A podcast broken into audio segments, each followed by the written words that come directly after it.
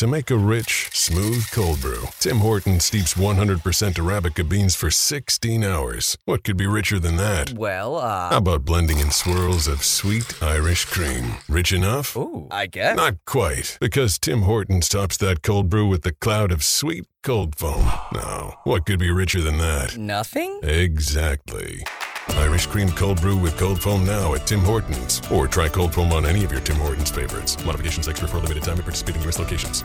The We're Going Family Style deal. Because I want a bite of your Big Mac. And I need some of your quarter pound. I'll try your filet of fish. There's a deal for every friend group at McDonald's. Order any two classics for just six bucks. Price of participation may vary. Single item at regular price cannot be combined with any other offer.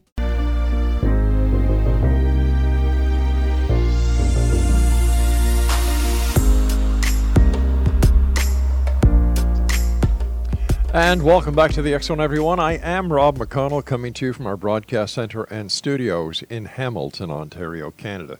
If you'd like to send an email, it's xzone at xzoneradiotv.com on all social media sites, Xzone Radio TV. To find out about the broadcast schedule we have for you 24 7, 365 on the Zone Broadcast Network, www.xzbn.net. And for the Zone TV channel, on Simul TV, which is channel 21, simultv.com. And later on this month, we're going to be on, uh, let me see, uh, Craig, where's the list? Pop it up for me. Thanks, Craig. Comcast, iLaunch, and uh, we're going to be right across the United States and into 50 other countries around the world. We're also going to be on Jungo TV and uh, distributed by Globecast times are growing here in the X Zone, and I've got you to thank. And uh, for doing the show for 30 years, I've had the opportunity of meeting some very interesting per- people, to put it mildly. But I've also had the opportunity of meeting people who really want to to do things the right way, who want to make a difference, who want to share the information in a credible way. And such is my guest this hour, David Campione. I had the pleasure of having Dave on the show the first time 26 years ago. And uh, a little bit about David. David's father, Michael J. Campione, started his UFO flying saucer research in 1948. David's life uh, growing up exposed him to numerous UFO flying saucer information and experiences with extraterrestrial spacecraft. Most of this was done from 1950 to the 1990s. David was a member of Delval, that's the Delaware Valley UFO nonprofit organization, Philadelphia and southern New Jersey. His interest in extraterrestrial visitors continues to this present day. David has produced and narrated a UFO flying saucer documentary on VHS. David produced Michael's spacecraft photographs and information excuse me, he had accumulated from various people around the United States, including Mr. Paul Villa's photographs of a flying saucer during the daytime up close and personal. All this information was made into a 59 minute documentary, The World's Greatest UFO Flying Saucer Video, and was presented at the UFO Convention in Las Vegas, Nevada.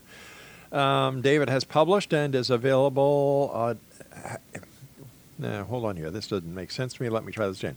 David has published a uh, book that is entitled UFO Spacecraft Identification, which is available on Amazon.com. Joining me now is David Campione. And uh, after the show explanation, if you'd like more information about David, visit his website at spacioussky.com. And David, welcome back to the X Zone. It's always a great pleasure having you on the show, my friend. Thank you, Rob, for that wonderful introduction. I, I appreciate it. It's been a while, and I'm glad to be back. David, you and I go back 26 years, and um, there are many times people will ask me when I go out doing speeches or lectures or doing other shows, they'll say, Rob, what have what changes have you seen in the world of ufology since you've been doing your show? And I have to answer them honestly, nothing. He's right. Dave, Dave, what happened? Why was there this, in, in your opinion, this massive download of information, this massive n- number of sightings, whether it was, uh, you know, uh, first kind, second kind, third kind, and today with all this modern technology we have, there seems to be next to nothing going on. What happened, in your opinion? Yeah, I, uh, I, I honestly don't know what what happened. It seemed like during the uh, what the 70s and 80s we were seeing everything. Uh, every the movies were being put yeah. out, and um, I think that's when uh, what was it, Close Encounters of the Third Kind, or Yeah. and uh, and Contact, and they were out there, and they were they they were produced. I thought they were produced very well for Hollywood to uh, to uh, put the information out there, but it just seems like it it it everything shifted towards uh, politics, and um, even though there are websites, a lot of websites. Um, uh, I won't mention. I, I guess I can. Uh, Sure. recently, I, I would say, I'm saying recently, I would say within the last two and a half years, um, Yahoo has has had more UFO articles uh, than any other any other website that I visit. You know, in the mainstream websites, and um, of course, of course, all the people who are extraordinarily uh, uh, experienced with Photoshop and videos, um, you, you get to see you get to see things that, that you, you question is this real? I, I don't know if you saw the one some years ago. Um, uh, how somebody had you know Millennium Millennium Falcon from Star Wars. Yes, yes. I know the I know the one you're talking about. Yeah, that was flying over these Yeah. palm trees, and they're going. I said, I can't believe this. You know, people are really good out there with faking stuff, and I think that's what that, I think that's basically what's happened uh, over the years. The more the more we got into the uh, the social media and electronics, uh, the computers, and, and what people can do, and you know, you don't know what's real anymore. Um, the most recent that I, I think it was last fall where the uh, the Na- United States Navy released these. I don't know. It was some some space. I mean, uh, fighter jet was out, Right. and they had. They said, "Oh yeah, this is actual UFO." Well, everybody, it looked like a Tic Tac. Yeah. It was in black and white, and this guy's going along, and uh, and it did nothing. And I thought, wow, that's that's a downer there. I'm expecting something phenomenal to see, and you know, but at least they brought something out. That's the only thing that I can say. But it was how many years? I I think that was done in 04 or 06. So it was like 14, uh, 14 or uh, 12 years later that they brought this thing out. Well, you know what? I, Yes. I, I find it very, very uh, coincidental that they brought this Tic Tac uh, UFO footage from the from the uh, you know the aircraft's gun uh, gun camera right. when all this talk about the Russians having developed a hyperspace weapon that the United States could not defend itself against. Now, I, I looked at that and I figured, well, wait a minute. Maybe this is the United States letting Russia know that they too have a hypersonic weapon. You know, Yeah. the, the the Cold War, as as you and I well know, remembering the, you know, the Cuban Missile Crisis, the the space race, and everything else that has been going on since, you know, since I can remember, since the end of World War II, and I really don't think that President Trump and um, and uh, Vladimir Putin have. You know, come to the point where the Cold War really isn't still going on. I think it's gone up a few notches based on today's technology. Yeah, I think I think you're right. I think they ramped it up. Now, Yeah. now just to to add a little addendum to that, back in uh, let's see, I think I I think I was we were my wife and I were introduced to the information. It was a a, a, a couple out of um, Tehachapi, California, and they were they used to the let's see, it was EJ and his wife um, Doris, which they called Dharma. She would channel uh, a Commander Hatonn from one of these. He says his spaceship up there was, I don't know, it, could be Venus. I mean, this, the huge, the size of this thing. I mean, he said, well, what do you think a star is? A starship looks like. But anyway, he. Uh, he would- she would channel and some of the information that, that she put out over the years that and what she received from Commander Hatonn, if you can, you know, it, it's a lot of discernment there. Sure. Um, he said that the Russians back then already had satellites up there that were controlling our weather.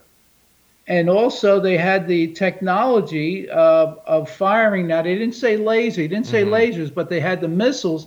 And we were just like, uh, you know, the United States was like a pawn to these people. So whether that's changed or not, I have no idea. I mean, I'm so far out of the loop with the U.S. military. I, I, I can't. I don't know if I should believe half the stuff I hear from them, what they do. But but this is back 30. Well, let's say in 1989 and through the 90s when this uh, when this group was in existence. And um, but you know they were putting that out there, and they said the, the Russians were in charge. Now now it's interesting that recently President Trump said we want to have a, what's it a space uh, space troops or Space, space Force. Space Force. Space Force. Yeah.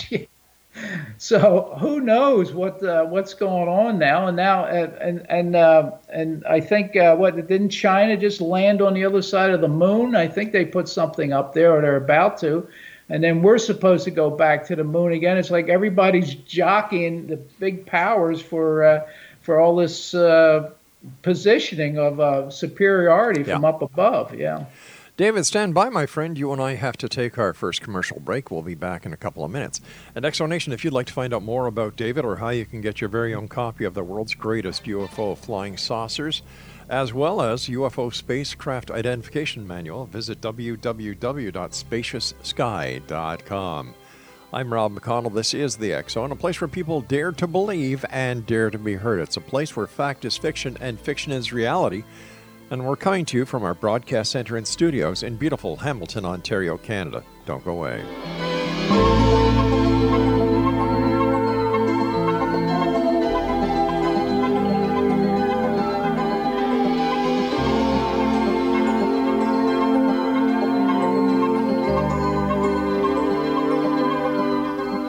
Progressive presents Forced Metaphors about bundling your home and auto. In sports, three goals is a hat trick. And when you bundle your home and auto with Progressive, you get a hat trick of great savings and round the clock protection. So you might be thinking, wait, that's two things. A hat trick is three. But in this metaphor, great savings counts as two goals, and so does round the clock protection. So it's like four goals, and that's more than three.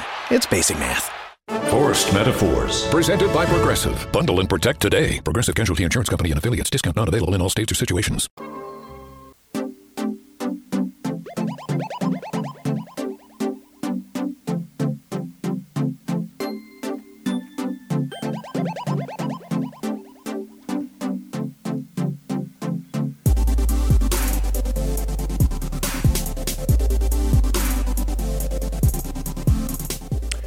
Welcome back, everyone. You know what I can't understand, Exo Nation, is why people within the UFO community keep changing their story. For example, do you remember Travis Walton?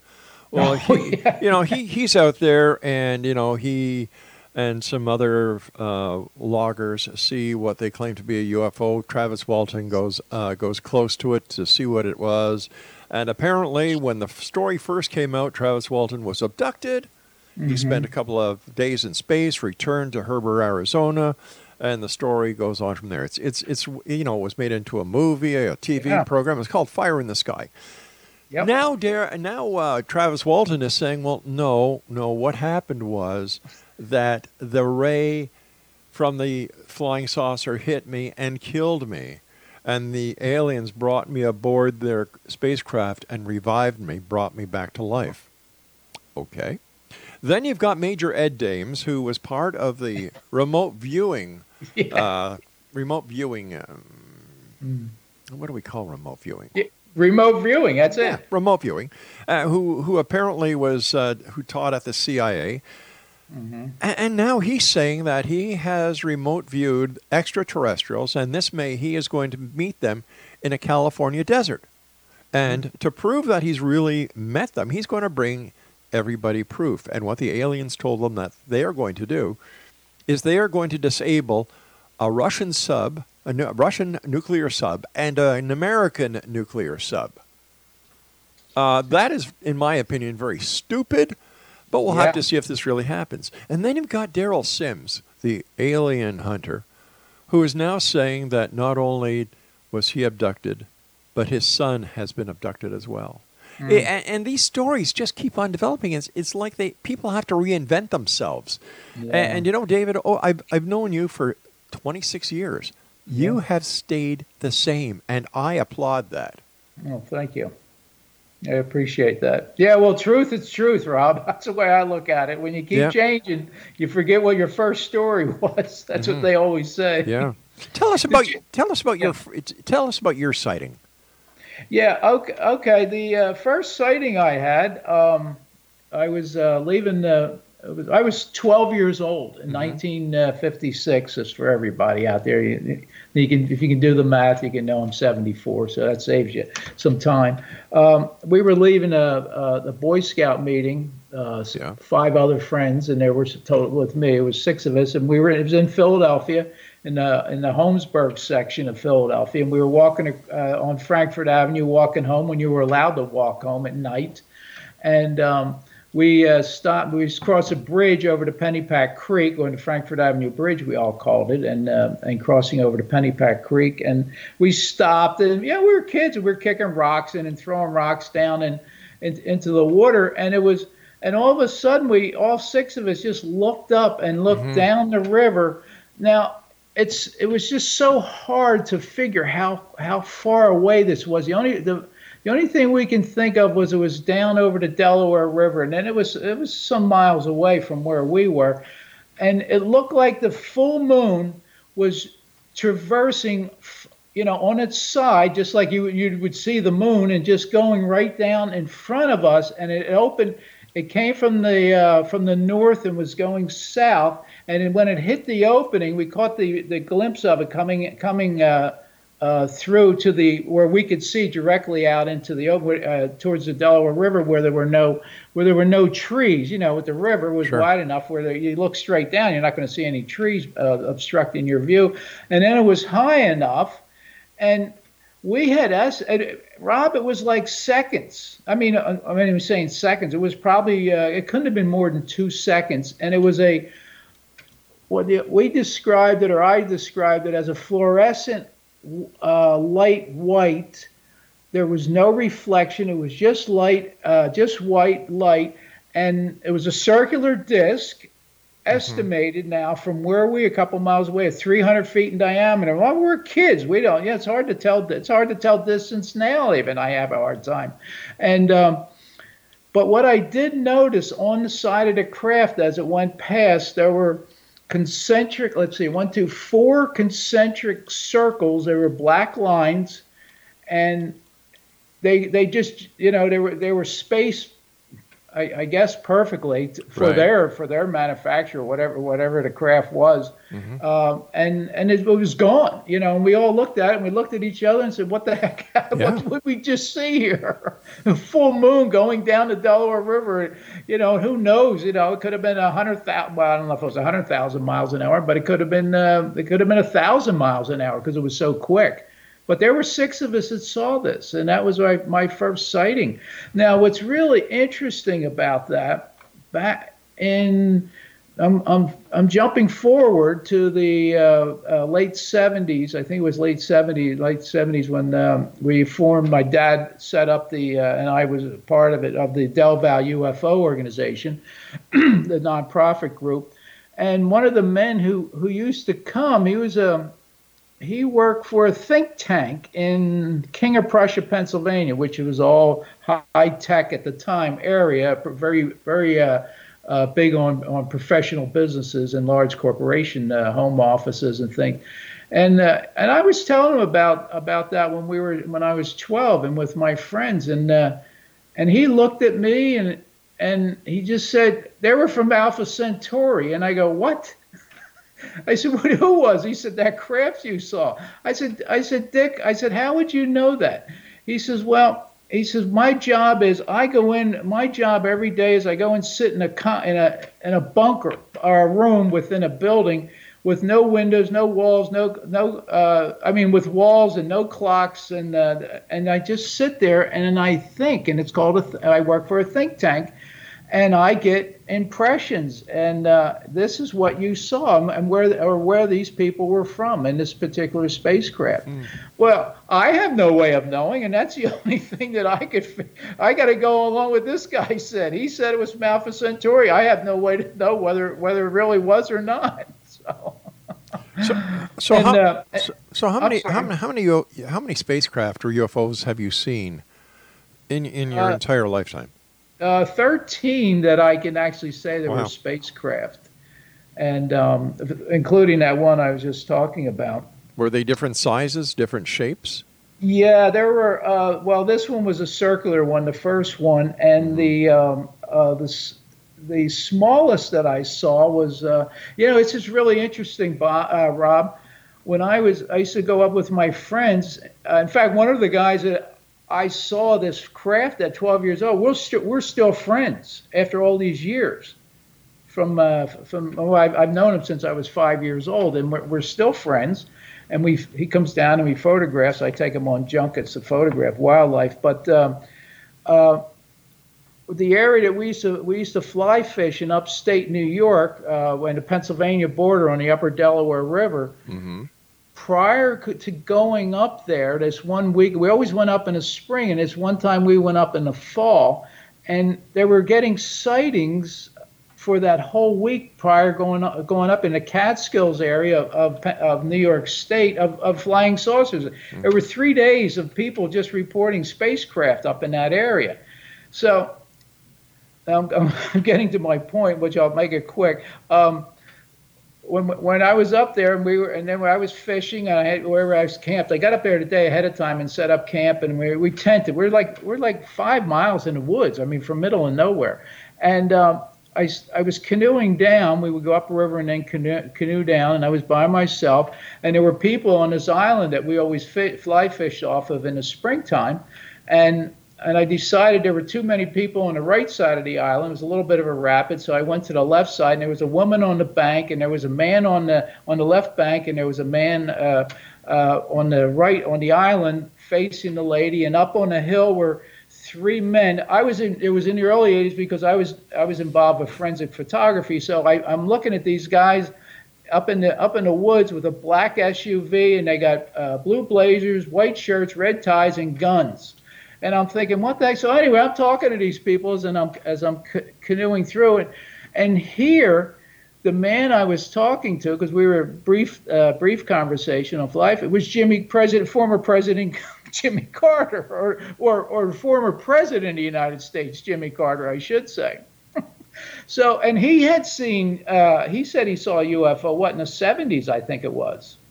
And uh, he was uh, he was in the in the in the Navy, Yeah. and but I, I just found it ironic here. Here, the president, of the, uh, the former president of the United States, is loves fly fishing, and his wife uh, loves it also.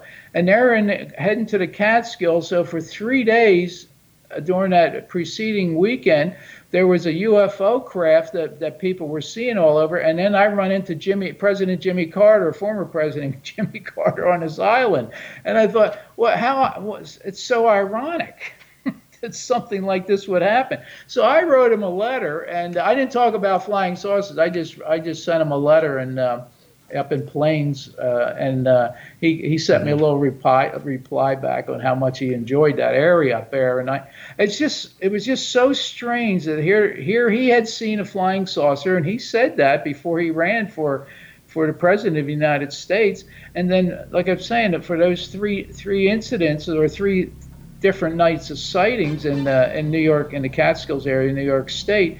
And then here's the president shows up, and right. I and I had a brief conversation with him. and I Stand got by, David. David, I've got to take my news break. Please stand by. Okay. Exonation. David Campione.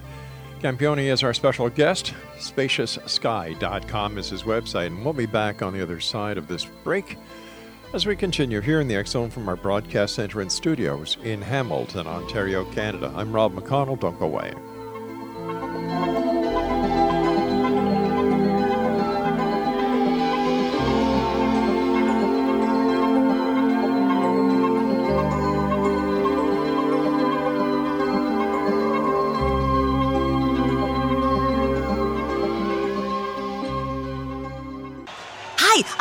Progressive. Being a baseball fanatic like me can be stressful. It's not all sports points and touchdowns. So Progressive is going to help you take your mind off your team for a moment. Instead of thinking about how they missed that goal point score, think about the Name Your Price tool from Progressive letting you choose coverage options based on your budget, unlike your team that missed the end zone net area.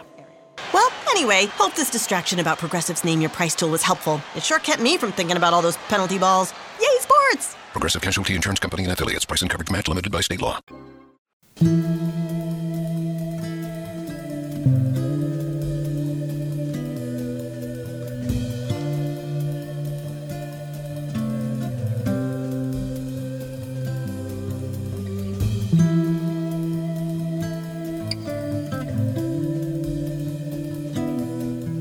David Campione is our special guest this hour, Exonation, www.spacioussky.com. And if you'd like to get a copy of David's book, UFO Spacecraft Identification Manual, it is available on Amazon.com. David, I had to cut you off because of the uh, news break. We have to take all our all our Oh, all our breaks are hard, so we can't deviate. Tell uh, finish that story that you were telling us. Yeah, well, after after uh, after still fishing the rest of the weekend, that was on a Saturday, and um, and you know talking to all the different people up there.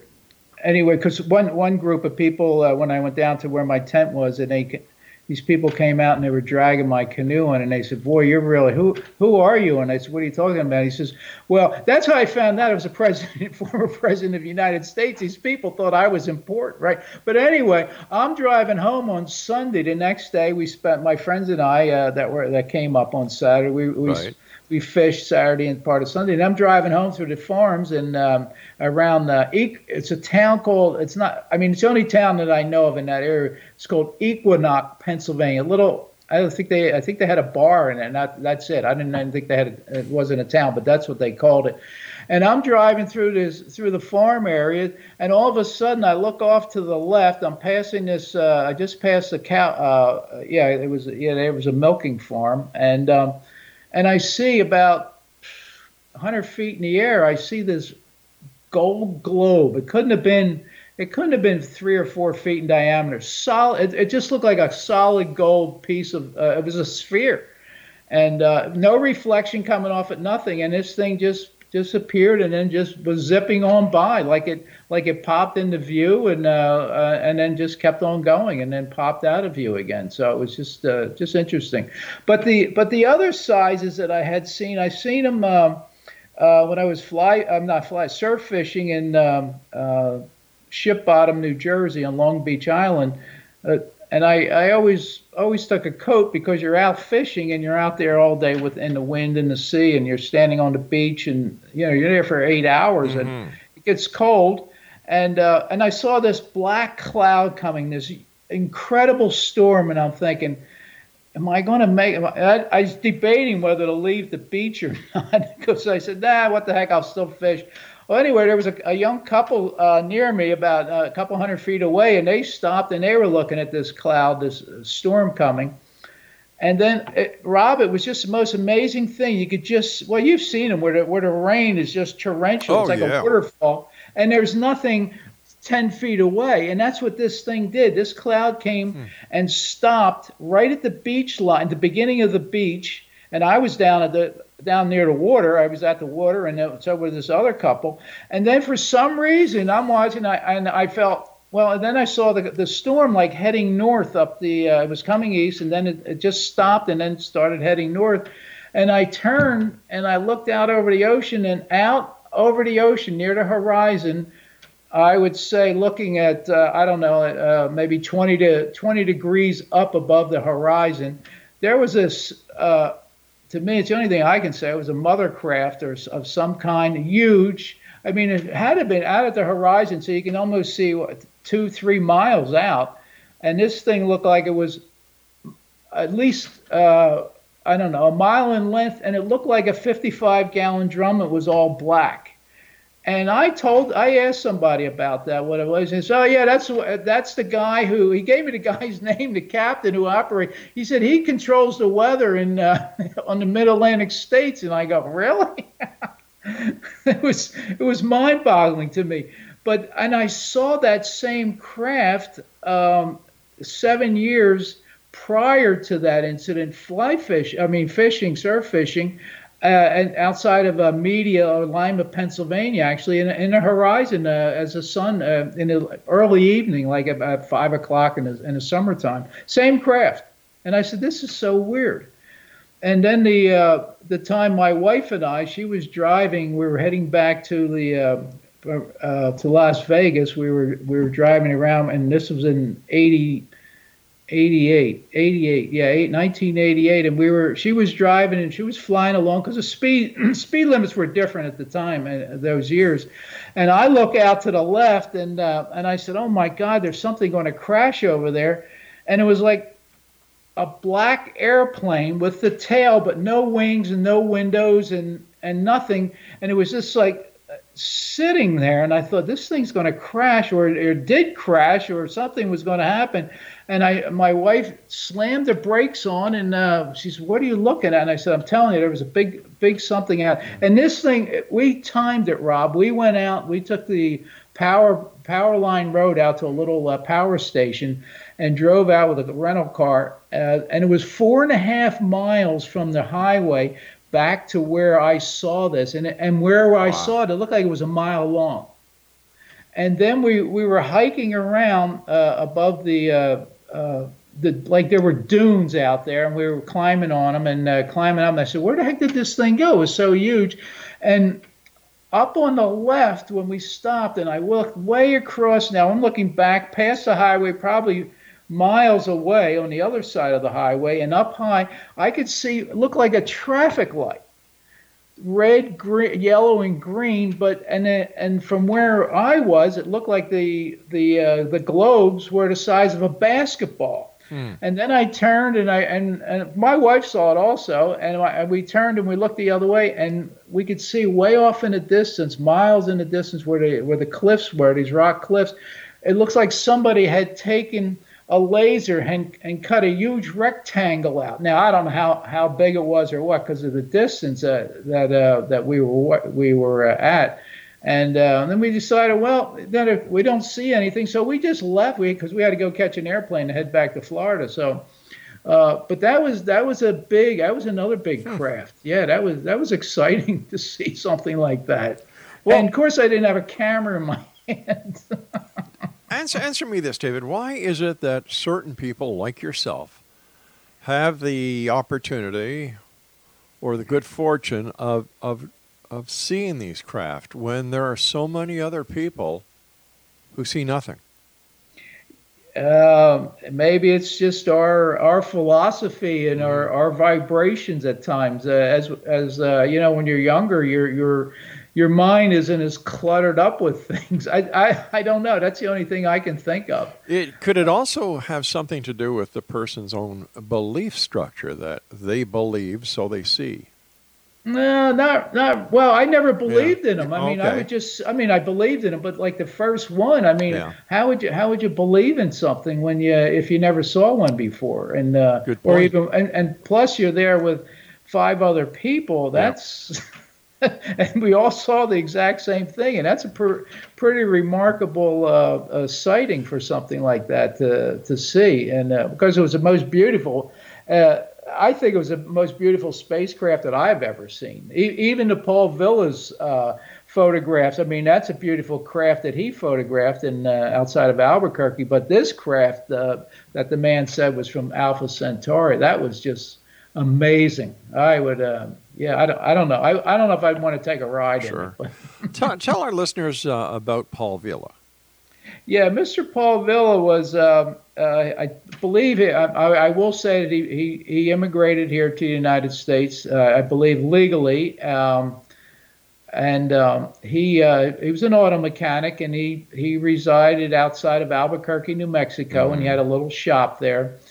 And he started hearing somebody had heard a voice. Uh, he was working on a car, and somebody said, well, "Get your camera and come down to and meet us outside of Albuquerque, New Mexico." They told him uh, what the voice in his head, and he goes. So he get, I guess he was underneath the car, and he gets out from underneath the car, and he's looking around, and he's like, "Who's playing a prank on me here?" So, and he said, "Well," I, so he didn't think anything out, but this continued like uh, for about a week, and he, he, well then he decided well maybe I should do this. And he, he had a Ricoh 35 millimeter camera uh, shooting uh, 35 millimeter uh, color uh, uh, I guess it was a Kodak Kodacolor yeah that was negative film. And he went out to an area um, where they told him they would be where the spacecraft would be. And he said well You know, Rob, can you imagine receiving information like that? I mean, today would be different, but here, here you are. Here, the guy's a uh, uh, he's a God-fearing man. He was a Catholic, and he's hearing these voices. But in, in his head, anyway, he goes out there and and he's still hearing a voice. And they said, "Okay, we're, we'll get out of your car and Right. uh, get your camera out." And this spacecraft, this flying saucer, a real flying saucer with a dome on it, and uh, it's on my website. You can see all the uh, all the Paul Villa photographs in color, daytime, and up close. And um, he just started taking pictures of it. And they told him they were going to. He did. They did a few maneuvers with it, and um, and then it and then when it came within a quarter of a mile of Paul, and then it's he said it stopped, and they took a nice picture of that, and then it settled down on the ground or hovered above the ground, and a little uh, side side door or something opened, and out came a gangplank, and uh, out walked nine people, nine beings, human beings. Between seven and nine feet Oh, tall. all Now, right. What we're going to do, what we're going to do is we've got to take our final break, so please stand by, David. As soon as we come back, let's hear more about these people who came out of this spacecraft. Yeah. Exonation, our guest this hour is David Campione. His website is spacioussky.com. And we'll be back on the other side of this commercial break as we wrap up this hour here in the X Zone from our broadcast center and studios in Hamilton, Ontario, Canada. Don't forget you can get the current edition of the X Chronicles newspaper with our compliments at www.xchroniclesnewspaper.com.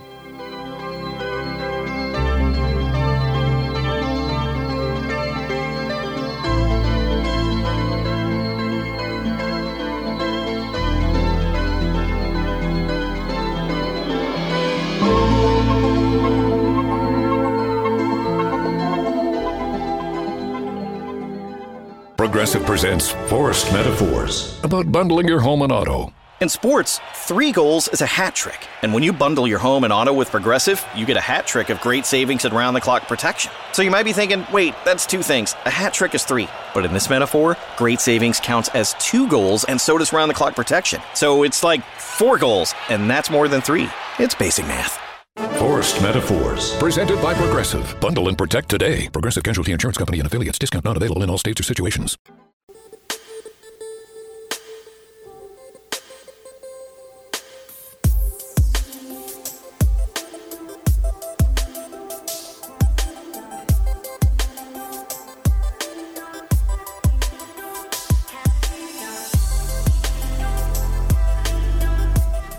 And welcome back, everyone. David Campione is my special guest. His website is spacioussky.com. All right, David, you've got to take us back to where we were before the break when the Okay. gangplank came down and these space beings came beings, out. there you go. Um, uh, five men and four women, Uh-huh. bet- all between seven and nine feet tall, and they didn't float down. They actually walked out just like you or I would walk uh, walking uh, anywhere, and uh, they walked out. And Paul, they told Paul he could take photographs of them. And uh, and he did. He, well, he said he did. I never Mm-hmm. saw the night. We never saw anything. Um, uh, he was he was told by them that he wasn't a- allowed to release them until un, until they told him to. And of course, he passed before he. I guess he before they. Uh, maybe they never came back. I don't know. So what we can what we can say to that is that the extraterrestrials certainly had no psychic abilities. Oh, you mean for long distance? Well, Well, no. What I was what I was getting at that was a bad. I, all right, that was a bad joke uh, because they said that he couldn't release them until he told them to, but they didn't know he was going to die. yeah. Well, yeah. Well, maybe they thought they were going to do something before he passed on. So Could be. All we- right. But I don't know. Him and my uh, my father and him corresponded and did everything, uh, copyrighted and everything, Mm-hmm. the photos and uh, for you know they they corresponded for uh, eight years. But the but Paul, but the interesting to it uh, to me, which are fascinating, or the few interesting things about Paul meeting these these beings. He said that each one of them was emitting a Christ light. Now, to me, that's their body is surrounded in light, like we've seen in Renaissance pictures Sure, of an aura, Jesus. an aura. Yeah. Yeah. And this is how Paul described it as the as the Christ light that they were all each one of them were surrounded and he said they were beautifully beautifully proportioned. They weren't, you know, they just like tall beings like a basketball player, you know, but bigger and so up to nine feet. And um Uh, the other thing is, is they were, of course, there, there's no verbal; it's all mental communication. Paul was doing verbal and receiving the uh, information, hearing it in his head, and um, he uh, he went and oh God, where was I going with? Anyway, he he said that they told him to contact Michael Campione in New Jersey. And Paul's going, what, are you told? Who is this man? He says, well, you find you look him up. He, he's in New Jersey, and he'll help you with getting the, these photographs out and the information out that that you have that we allowed you to photograph.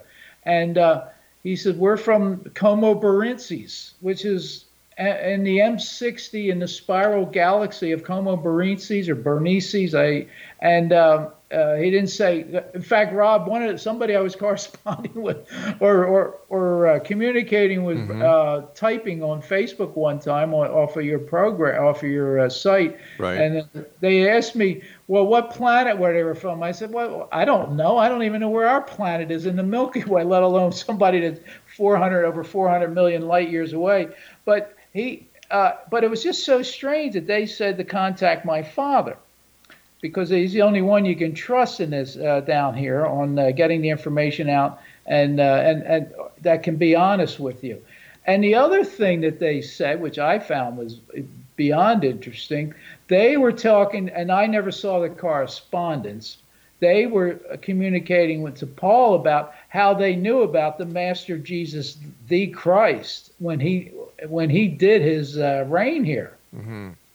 and you know, two thousand years ago and and he was just like I mean, can you imagine these people are they come down in this huge space, 160 foot in diameter spacecraft, and uh, and from well over 400 million light years away, and they're talking about uh, my father of uh, who to contact, mm-hmm. and they're mm-hmm. talking about uh, Jesus the Christ. but but you know what? What I'm I'm listening to this story about Paul Villa, and it sounds very much like the Billy Meier story. Oh, okay. Well, yeah, but he, he was always in touch with the with the people. Paul only had this one one encounter with them. Mm-hmm. So but, Paul's encounter was like um, the earlier contactees. Uh, I I can see his uh, George Adamski. Oh well, yeah, George was in the, what the late uh, in the early fifties. Yeah, that's and, right. Uh, yeah. Yeah, and he said he went to Venus and on the mothership. Right. And, uh, the thing the thing that always got me was uh, reading I don't know why it always stuck out when uh, out uh, came out of the book and I remembered it uh, when George Adamski was when he was taken from a scout craft uh, and on up to the mothership and they were going to Venus well he smoked cigarettes and he was looking for an ashtray aboard the aboard the mothership. And they said why do you guys do this stuff down there with the cigarettes? Mm-hmm. it was just it just struck me as odd or funny you know that these people were you know he's looking for an ashtray and okay. they're taking him to venus. That that brings up an interesting point. Do you think that these visitors from wherever they are do they pose a threat to the planet? Do they pose a threat to humans I don't believe so. In fact, I, I actually believe that uh, that there are. I mean, I've heard uptolds of uh, of a million spacecraft, and these people are volunteers up there, and they're they're volunteering their service from their planets, and they're just they're just up there protect trying to protect us from the. You know, not everybody's good up there.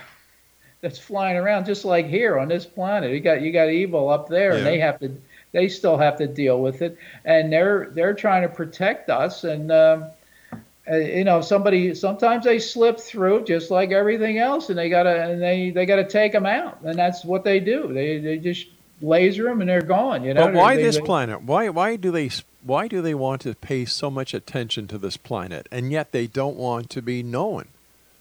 Uh, it could be because they don't want a nuclear because of the growth of uh, of of our uh, of humanity here.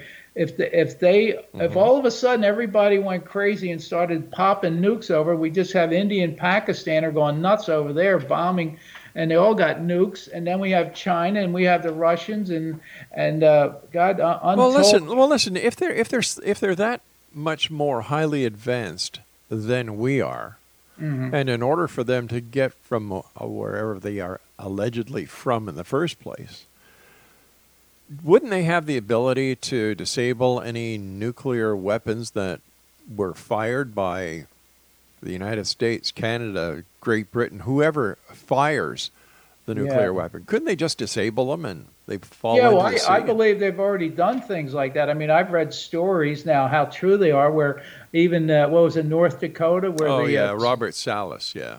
yeah, the, the all those Uh-huh. silos that are up there, and that they were were on. They just they were disabled. A Well, you see, there, there's another story. You've got Robert Salas, who's who's spewing this story to anybody who would listen, it's because it gets him to go to different conventions and different lectures Mhm. and seminars. yeah. You know, and it's made him a minor, a very minor celebrity, who's Mm-hmm. telling the story, and yet the guy who was in the seat right beside him, in the silo, is saying, "What the hell's he talking about?" Oh, is that right? Yeah. Oh, geez, that's crazy. Well, well, I believe they do have the capabilities to do that. Now, uh, whether I didn't, I didn't know the man's name, but I- I'm just going on information. See, you just, you just uh, gave me information that uh, that I can question now. Sure, That there you go. Yeah, and I appreciate that because, you know, you don't you don't always find out the the truth and uh, what's going on, and and and it's quite possible that they can do that. I, uh, Rob, and uh, and I think that's part of what they're here because there was that one planet that's out on the other side of Uranus that um, that. Uh, I called, or my dad always called it Maldek, that they went and blew themselves up, and they're worried about this planet if because we're at that stage now, or have been with the stage, that if we blow this planet, Yeah. it somehow throws a solar system out, and it just it just it's endless what could happen and uh, to the Milky Way, and or this part of it, and this is what they're concerned about, and that's why. Allegedly, that's why they're here. I've never spoke to them. I've never been up there to look down or to see their plans. I, I just don't. I'm just I'm just going on what I've I've been told or what I've read over the years, and uh, that's what I see. All right, David, tell me this. My, my time with you is coming up very fast, my friend. Um, Yes, sir. Do you think that we are close to disclosure and the, No. the end of the truth embargo? No, No, no, I- I, don't. No, I've been hearing this. I've been hearing for 50 years. Yeah, Rob, me so too. In, fact, I had Stephen Bassett on the show the other day, and once Oh, again, is that right? You know, Oh. Steve, Stephen is like you, a long, a long time good friend of the X Zone, yeah. and you know, he's got it. I give it. I, I've got to give kudos to Stephen because he just, you know, he's right in there saying, "Oh, it's going to happen. It's going to happen," and I feel like saying, "Stephen, yeah, I've been hearing that for 50 years." It's right. yeah, I hope it does happen, Rob. That's all I can say. That they're they're, they're going to come out with the truth. But you know, we all, everybody's to say, well, they're feeding us little bits of information Yeah. because they don't want to panic the populace. But so what? What what else can you panic them with? I mean, That's come on, right. Hey, li- listen, I hate to do this, my friend, but you and I have to say so long for tonight. I want to thank you so much for coming on the show, David. Always great talking to you. And Exo Nation, if you'd like to find out more about our guest this hour, David Campione, visit his website, www.spacioussky.com. David, until the next time we meet, take care of yourself, my friend, and always great pleasure talking to you. Thanks, Rob, and God bless you and your whole family and every all the listeners in the Christ light. God bless you too, my friend. Thank you. Thank Ex- you. Exo Nation, I'll be back on the other side of this commercial break with the news as we continue here in the Zone with yours truly, Rob McConnell, from our broadcast center and studios in Hamilton, Ontario, Canada. Check out the Zone directory of Who's Who 2019 edition. It's available online at www.xzdww.net.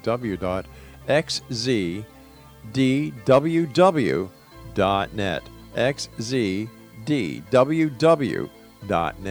I'll be back on the other side of this break. Whatever you do, don't go away.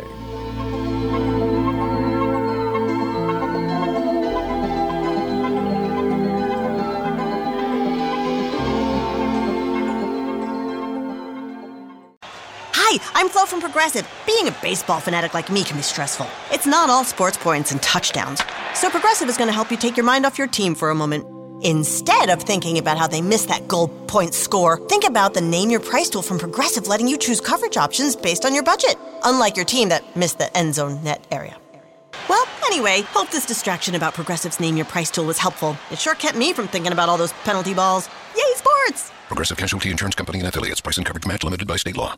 Help Jews in Poverty at helpjewsnow.org. Your $25 gift today will help provide a life saving food box to Jews in need. Be a blessing right now.